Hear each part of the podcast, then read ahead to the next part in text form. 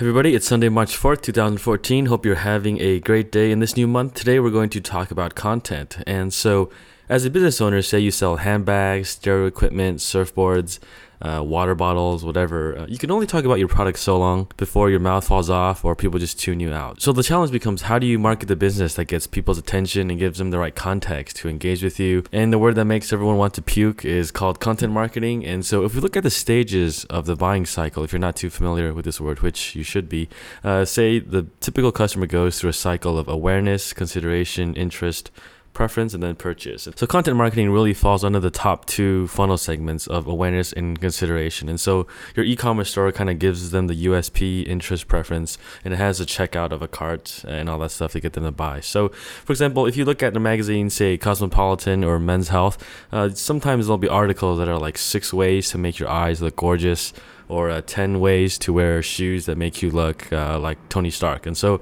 you'll notice that on the next page, there'll be an ad for a specific product, whether it be shoes or makeup. And that's just a classic example of content marketing.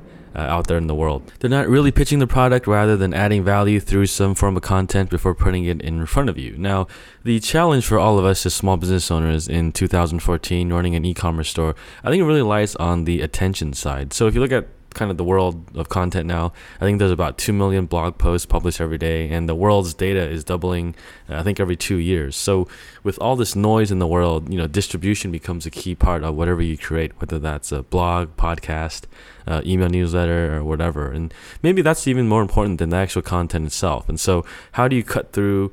Uh, with the right filters and the right engagement to get to your customers. And on a bigger scale, is there still value in creating your own content when there's so much out there in the world rather than filtering it through like an app called Flipboard or you have a newsletter that just curates links? Uh, kind of there's a debate go- ongoing between this. So that's what we'll talk about in today's episode with Brian Honigman. And Brian is a writer over at a lot of publications uh, Forbes, Business Insider, Huffington Post, Mashable, and a couple other publications that are really notable. So, so it'll be interesting to get his perspective on this whole content curation versus creation thing. So, hope you guys enjoy it, and let's get into it. Don't deliver a product, deliver an experience. You're listening to the Build My Online Store podcast, and I'm your host, Terry Lin. We're here to talk about running an online store and building a strong e commerce brand to take your online store to the next level.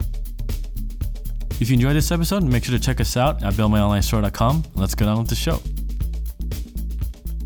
Ladies and gentlemen, welcome to the show. Today I've got Brian Honigman, a writer over at a lot of different places, but I'll let him introduce himself. Uh, Brian, who are you and what do you do? Hello, thanks for having me. I'm a writer, a speaker, a marketing consultant. So I help uh, different companies get their messaging out there through mainly through content and distributing that content effectively. So I write for Forbes, Huffington Post, Mashable, and few other sites to uh, you know get my name out there and you know have great discussions about what's happening in the marketing space. Gotcha, gotcha. So one thing I want to kind of clarify is that when you write for like Forbes, Huffington Post, uh, like what does it look like from a perspective on writing for these platforms rather than say a little guy with an e-commerce store with his own blog? The difference is certainly audience. So obviously you know forbes or huffington post has a you know a much a larger audience than would a you know uh, a company's blog. You know they typically have uh, a variety of different focuses as well. So like they have many different verticals everything from tech to you know life hacking to you know politics whereas a company blog is typically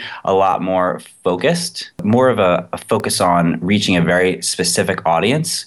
Whereas, you know, let's say a Forbes, yes, they have different verticals that reach different audiences, but Forbes as a publication as a whole tries to reach many different audiences. Mm-hmm. So, when have you seen the trend where kind of each publication has their own separate sub voice? Like, when did this start kind of happening? I mean, I think from the very beginning, I think newspapers, traditionally print, always had these different sections to, you know, focus to different uh, interests online. When you have uh, a broader audience that you can kind of segment into different sections, you can have one consistent editorial voice where it's like, okay, this is the Forbes voice, this is the voice of the New York Times, but it also, you know, falls into many different areas that uh, attract different types of readers. It's important because you want to have content that's relevant uh, to you as a reader, and the publications, for the very beginning, are you know smart because they they want to you know attract people with different interests. So, and that kind of can be applied to a company's blog as well as that same kind of principle of you want to create content that is of interest to the people you're trying to reach. So, a publication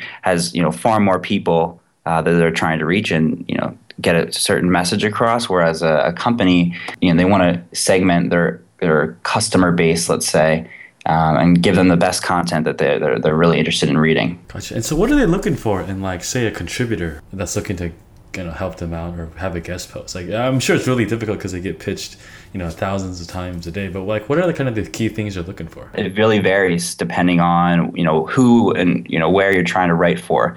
So, uh, in a lot of cases uh, blogs that accept guest bloggers or guest contributors. It means the same thing. Um, they'll, they'll have a kind of a section on their site that describes, hey, if you're looking to guest blog on our blog, please read this, uh, you know, kind of how-to guide that we created. It'll tell you who their audience is, what type of stories they like to accept, um, you know, what kind of experience level they're they're looking for, what subject areas, etc.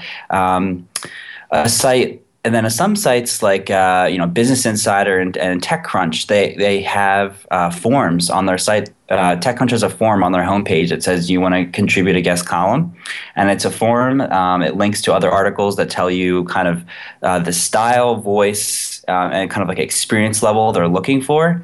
The best case scenario is to have already written for somewhere um, from other places before pitching one of the major publications or blogs, just to give yourself uh, some you know, more credibility when you you are pitching a great idea to one of these places.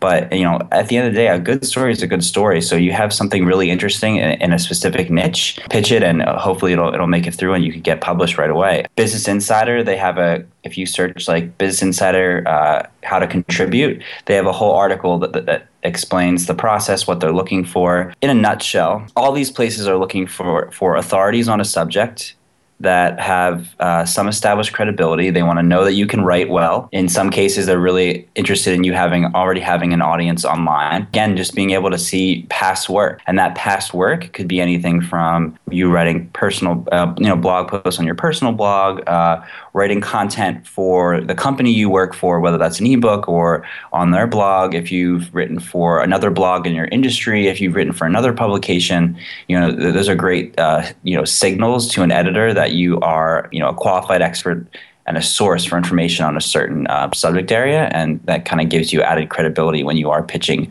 um, a good story to them. Yeah, gotcha. Very cool. All right, so let's move on into kind of this article you wrote, which is kind of why I got you here.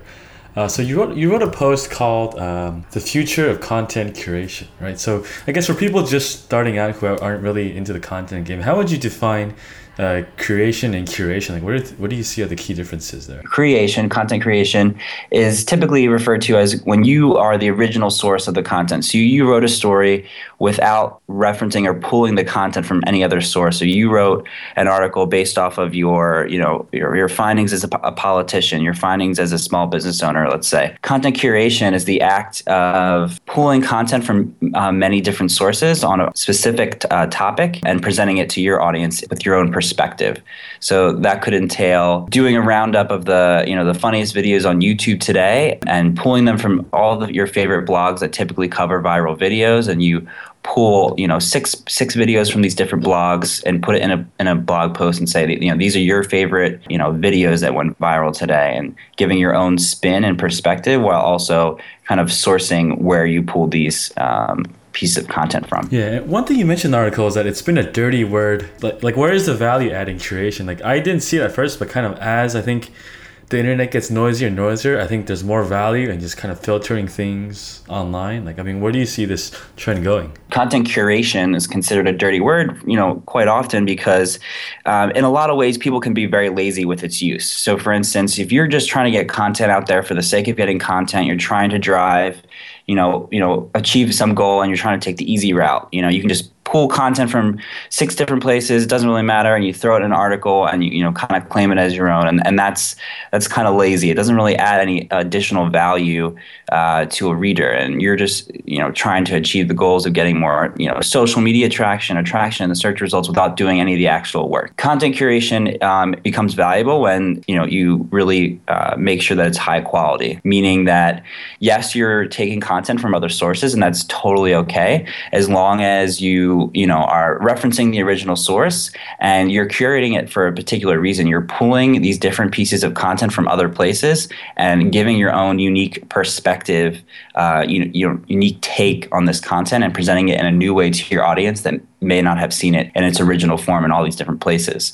So, for instance, uh, BuzzFeed uh, or the Huffington Post do a ton of content curation, um, and they are quite successful at it because they, you know, have a particular uh, perspective that they're that they're giving their audience when they pull content from other places. So, for instance, if BuzzFeed does an article, you know, about the cutest dogs, let's say, they're pulling these different uh, gifs, images, uh, pieces of content from other sites that may not have traction, uh, the, tra- the traffic or the traction to get their content seen.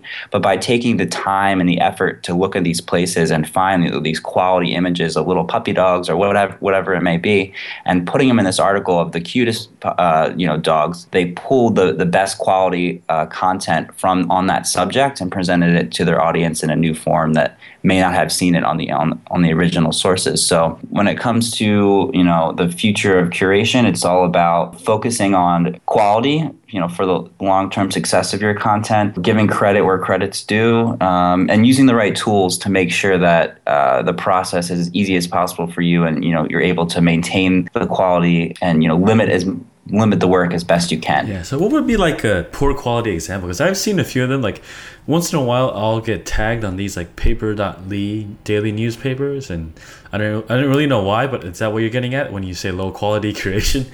yeah, I, have definitely seen those as well. I get like tweeted that I, an article of mine has been added into there. Um, so I, I, won't slam them as a, a, tool that focuses on bad curation practices. The tool like paper.li or uh, whatever is very useful in the sense that uh, I could, you know, every single day uh, grab these tech articles that I think are really valuable on a specific subject and really take the time to curate, you know, this kind of like newspaper online, this, you know, homepage of a newspaper online. And that'd be great, right? Well, a lot of people, you know, use that site, unfortunately, at times to just pull random content from their network, pull random content without really spending the time to focus on like a specific subject area. So it comes off as as being lazy. It's uh, it doesn't really add value, and that's when it, it's bad. That's when me and you are, are tagged in these random you know paper.li you know pages, but without any true context. It's not like they are, are trying to you know formulate a unique perspective on a subject. In some cases, they're just trying to put content out there for the, the sake of, of putting content. So I think bad curation can happen on on any of these places. It's just all about the you know the the content creator themselves, and it comes down to the the resource doesn't have any actual value for the reader. Uh, it has more value for the, the creator, which is the problem. Yeah, like I get these paper.li things. Like they, I think I get the feeling they just tag me because they want me to retweet it. Like I, I get that feeling and it's like, why would I retweet this? Exactly. Yeah, and they don't even write. They don't even write like a sentence. It's like that. You know, it's that automatic Bitly link that comes out with it. And you're There's no value. Why should I? Why should I just ignore? No, I mean you're you're completely right. I think if someone wanted to do a paper.li right, you know, they should take the time to curate it and then say, "Hey Terry," and like write a specific tweet to you saying, "Hey, I really liked." you know your piece on this subject and i thought it would be really good in my you know paper.li uh, that always covers this subject area you know care to check it out I think that would provide you more value, right? As opposed to this automated little tweet. Again, that's kind of like bad curation tactic. They're not actually taking the time to reach out to you. They're just, you know, automatically doing it, which is lazy and again provides you no no value because you don't even know why you're in that resource. Yeah, this reminds me of an interview I read with Ira Glass over at the This American Life. The way he does the show, uh, he'll have like random stories, but they're tied together under a theme. So, for example, one was like life in the U.S. in like the 1960s or something, and then he had these tape recordings of a mother recording into the tape uh, what life's going on to her son. But if you think if you think about it, that's like a completely random. It's like random content, right? Like why would I care about a mom talking to her son to tape? But then when he brought this theme under of like, hey, here's what they said in newspapers back then. Here's what you know a mom and son were going through back then, and here's like what happened in the politics back then. Like suddenly it became like, oh, it was a lot more interesting too. So I guess it'd be kind of like if I was curating something today, like say uh, the best interviews of you know April 2014. And one would be like I think Jony Ive at Apple did one recently. Like I think Bill Gates was on Rolling Stone lately. And I think when you tie something under that, it's kind of what you're getting, right? Where there's more value add than just hey, here's the top six things of April. Yeah, exactly. It's uh, when it's a very specific, you know, subject that you're trying to cover or a theme, like you, you mentioned with this American Life, like that's when people can, you know, pull something from it where it's not garbled, like just, you know, unorganized information. I mean, there's so basically curation is organizing the tons and tons of data that's out there and information and presenting it in a in a you know nice clean way on a very specific subject so that a reader can take some um, value away from the piece and so for someone starting out as like a guy with a store with a blog do you find that curation is the way to go in the future or is, does creation still kind of have its uh, method because uh, certainly when you see a guy like say uh, Marc Andreessen or some thought leader write their own piece, it can go viral. But like as a new guy, is there still value in that, or is your time better spent kind of curating? Things? The answer is yes to both. I think curation is just one of many tactics that you should, you know, employ when you're creating content.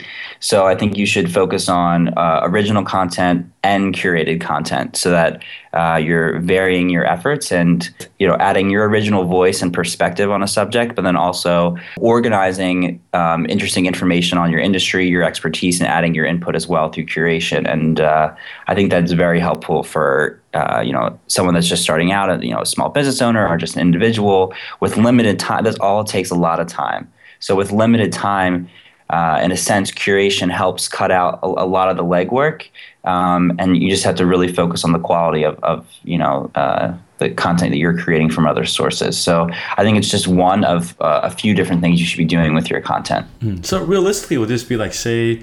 Uh, I have my curation blog, but then I also guest post on, say, somewhere else, and then kind of you have both channels working in your favor. Is that kind of what you're getting at? Yeah, I mean, let's just say, for example, uh, in in one week you blog one original article. Uh, you create an article that's kind of curated from multiple sources with your added opinion on the on the subject, and then on another article is uh, you writing for a third party website, you know, as a guest post. I think that's a great way to start off. That's three pieces of content: one created completely for your site by you with your perspective, one curated from multiple site, uh, sources, um, and then a third is on another site. You know, help hopefully you know building relationships um, and visibility to your blog. So again, exactly exactly like uh, varying your strategy is the best approach mm-hmm. how would you say people should measure like say if they go down the curation route like because i think the content thing is like everyone knows they should be doing it but like the time money and energy to invest in it and there's a thousand other things you have to do. Like, like how would you kind of gauge your curation progress if someone had to get go down this path? Um, your progress. Well it's a long-term effort. Uh, content is a long-term effort. That's why uh, many are, are, are kind of often uh, hesitant to start doing it, but uh, you have to create, uh, even as a small business owner, uh, lots of content at scale just to stand out and get some you know traction in your industry. To really measure your success, it's going to be in the long term. Okay, so like your first five blog posts um, your very first, you know, won't gain you know viral traction. I, I, highly doubt they will, but they're the first step towards you know gaining an audience, uh, gaining interest um, in you know the subject areas you like to talk about for your on behalf of your business, letting people know you're out there and that you have a you know a blog and that you're talking, you're you're creating you know interesting stories and and, and quality valuable content that'll help them in their day. I, I, would measure it through traffic, through you know conversations created on social media from your content. But it's it's a long term effort. I think uh, this isn't something that's going to happen overnight. You really got to put uh, you know put in the legwork. Yeah. So so what are your thoughts on say writing content yourself versus outsourcing? Because I know on the one spectrum you have kind of like the SEO keyword article, very low value to the audience, and on the other end you have like you know writing like a 3,000, 4,000 word post that's really high quality. Like, what are your thoughts on kind of you know getting someone to help you versus doing it yourself? There's pros and cons. If possible, I would always create the content yourself or have an, an employee create the content for you. Um, I think your voice is the best voice since you know your company the best. You know you know your company because you work at it every single day. But then again, not everyone's a writer. So I could be a business owner. I could be, you know, have have the best clothing store in town, but I may not be a good writer, and that's okay. You can do YouTube videos or podcasts or some other content instead. But if you want to focus on written content and you aren't a good writer, you know, ha- hiring a freelance writer is certainly a good tactic. You just want to make sure that you know they understand what they're doing. They they can show you a portfolio of other work and that it's quality and that they really understand your specific niche. At the end of the day, like I said, you know your business best. If you are able to give direction to a freelance writer, I think it's totally possible to lessen the workload. Maybe you do the content curation piece that's curated from multiple sources. They write the original article. You kind of give them direction on on topics. You just got to make sure that you understand kind of what your goals are so you can kind of inform their work on your on your content site. Yeah. And so, how would you go about finding content? Because I think people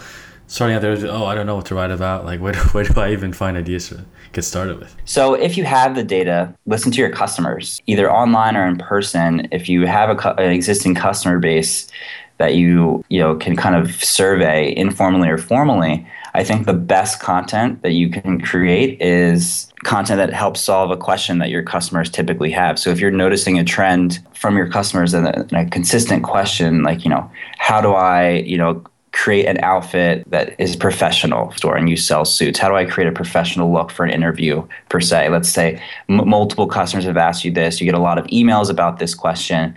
Then um, a really good tactic would obviously not only answer those questions in person via email, but also put out a blog post out there about, you know, hey, I think this is a great, you know, stick with blue colored suits and, uh, you know, these kind of pants, these trousers, because they, you know, present the best uh, you in an interview. You know, answering this common question can help uh, you know, show your expertise on the subject. It's probably not limited to these few people that, a few customers that have asked you. It's probably multiple customers that have the same issue, and um, how great is it if someone is searching online, they find your store has the answer.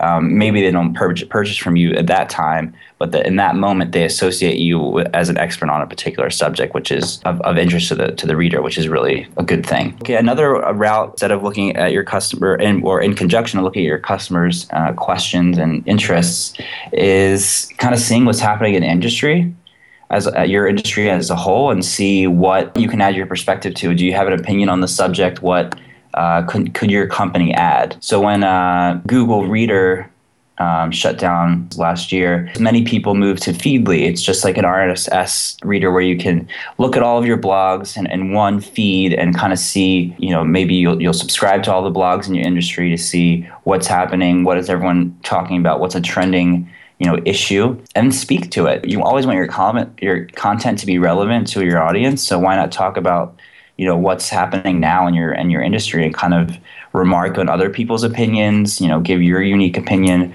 uh, whatever uh, content that you know kind of seems relevant to your audience's interests um, is it'll you know what will work to you know, move the needle. Yeah. So it's about finding the right context before you even start creating the content. Yes, that's really important. All right. Well, Brian, thanks so much for joining us today. Uh, let us know where we can connect uh, and find you online. Great. Well, thank you so much for having me. And uh, you can just follow me on Twitter at uh, Brian Honigman, H O N I G M A N. Tweet and ask me any questions you have about content curation or anything like that. And I'm always here to jump into a good conversation. All right. Well, thanks so much, Brian. Thanks for joining us. And I'll let you know when this goes live. All right. Great. Thanks so much for having me and uh, look forward to it.